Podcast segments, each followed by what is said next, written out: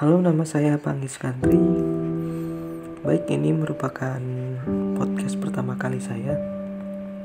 Jadi, sebelum masuk ke obrolan yang lebih jauh, mungkin saya akan memperkenalkan diri dulu kepada kalian semua atau teman-teman semua.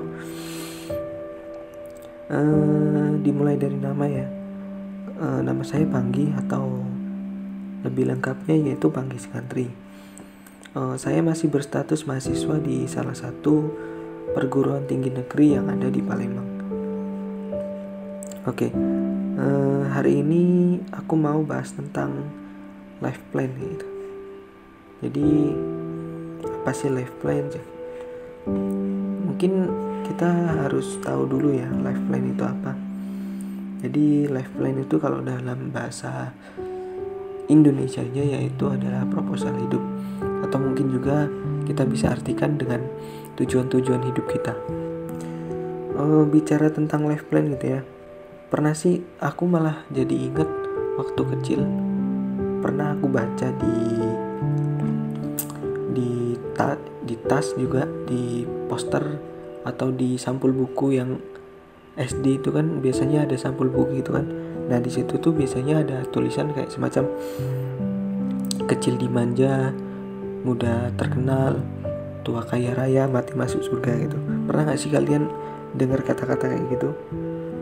Coba bayangin di kalau misalnya kita punya siklus hidup yang seperti itu. Dari muda dari kecil aja. Dia udah ter, dia udah dimanja. Kemudian muda dia udah terkenal. Kemudian ketika tua kaya raya mati masuk surga lagi kan. Siklus hidupnya enak banget Tapi menurutmu ada gak sih orang-orang seperti itu yang maksudnya siklus hidupnya itu ya seperti itu? Ada gak sih maksudnya? Kalau menurut saya gitu ya, menurut saya itu siklus hidup seperti itu tuh mustahil gitu. Jadi kayak nggak mungkin aja di dunia ini. Ya gimana ya secara harfiahnya aja uh, manusia juga hidup di dunia ini adalah untuk diuji tempatnya diuji dia mampu nggak untuk kembali ke tempat yang aslinya yaitu surga. Jadi nggak mungkin ada fase kehidupan manusia seperti itu. Oke kembali lagi ke tema kita yang uh, proposal hidup. Ngomong-ngomong soal proposal hidup nih, penting nggak sih adanya proposal hidup? Terus buat apa sih proposal hidup? Oke, saya kasih pandangan dulu ya pernah sih kalian dengar kata-kata kayak orang bilang nih biarlah hidup saya mengalir seperti air saja gitu.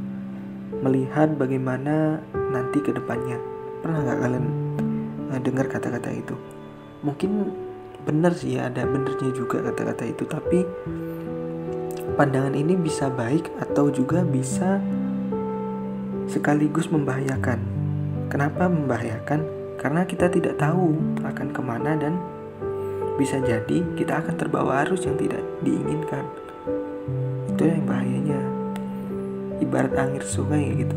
Karena air sungai itu nggak nggak semuanya nggak semuanya menuju ke laut. Jadi ada air sungai yang sebagian menuju ke selokan atau mungkin juga yang lebih parah air sungai itu bisa menuju ke WC gitu kan. Nah menurut aku itulah pentingnya kita harus tahu atau harus ada proposal hidup dalam diri kita.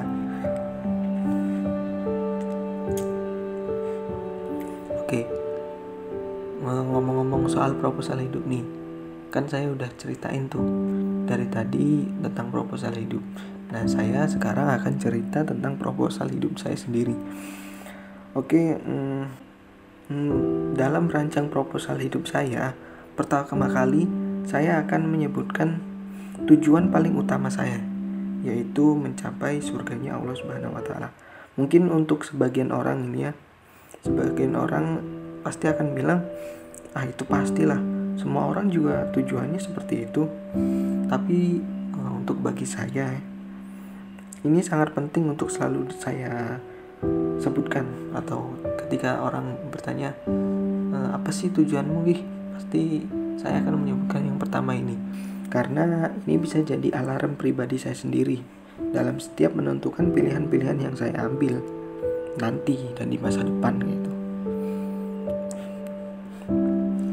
Oke, setelah itu eh, saya akan menargetkan hal-hal yang harus saya capai dari yang terdekat dulu. Yang pertama itu yang pasti 1 sampai 2 tahun ke depan saya harus bisa lulus dari gelar mahasiswa yang saya sandang sekarang ini. Ya, saya harus bekerja keras tentang hal itu. Nah, kemudian setelah saya lulus, saya membuat target 10 tahun ke depan. Jadi, dalam lima tahun pertama dalam 10 tahun depan ke depan itu saya harus bisa mencapai kebebasan finansial.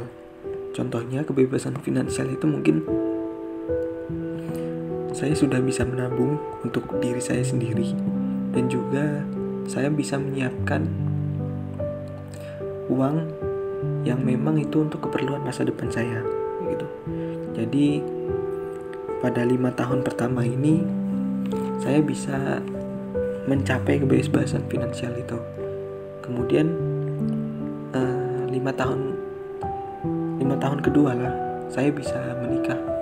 Itu penting sih menurut saya saya menikah kemudian uh, saya membangun rumah tempat tinggal saya yang tetap ini untuk uh, investasi jangka panjang saya gitu. Terus kemudian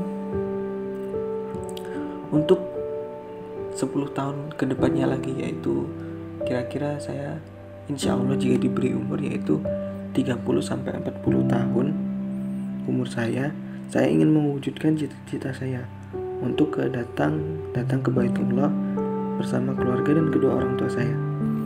Kemudian hmm, untuk untuk tahun berikutnya saya akan memfokuskan diri untuk tujuan utama saya yang saya sebutkan tadi. Oke, mungkin saya tidak terlalu rinci ya dalam membuat proposal hidup pada podcast ini. Namun saya menyebutkan garis-garis besar yang ingin saya targetkan dalam hidup saya. Ketika saya memutuskan proposal hidup, saya juga harus mengingat tiga hal penting untuk mencapai proposal hidup saya, yaitu ikhtiar, doa, dan tawakal. Saya harus berikhtiar semaksimal mungkin dalam mewujudkan proposal hidup saya, dan tak lupa diiringi dengan doa. Setelah itu, saya akan selalu ingat ketika saya sudah berusaha dan berdoa saatnya untuk bertawakal. Menurut saya ini sangat penting untuk saya lakukan agar pada saat saya menjumpai kegagalan tidak ada kata putus asa yang timbul dari diri saya. Oke, mungkin itu sedikit gambaran tentang. Mungkin kalian yang mendengar ini punya proposal hidup masing-masing. Semoga kita bisa mewujudkannya. Thank you.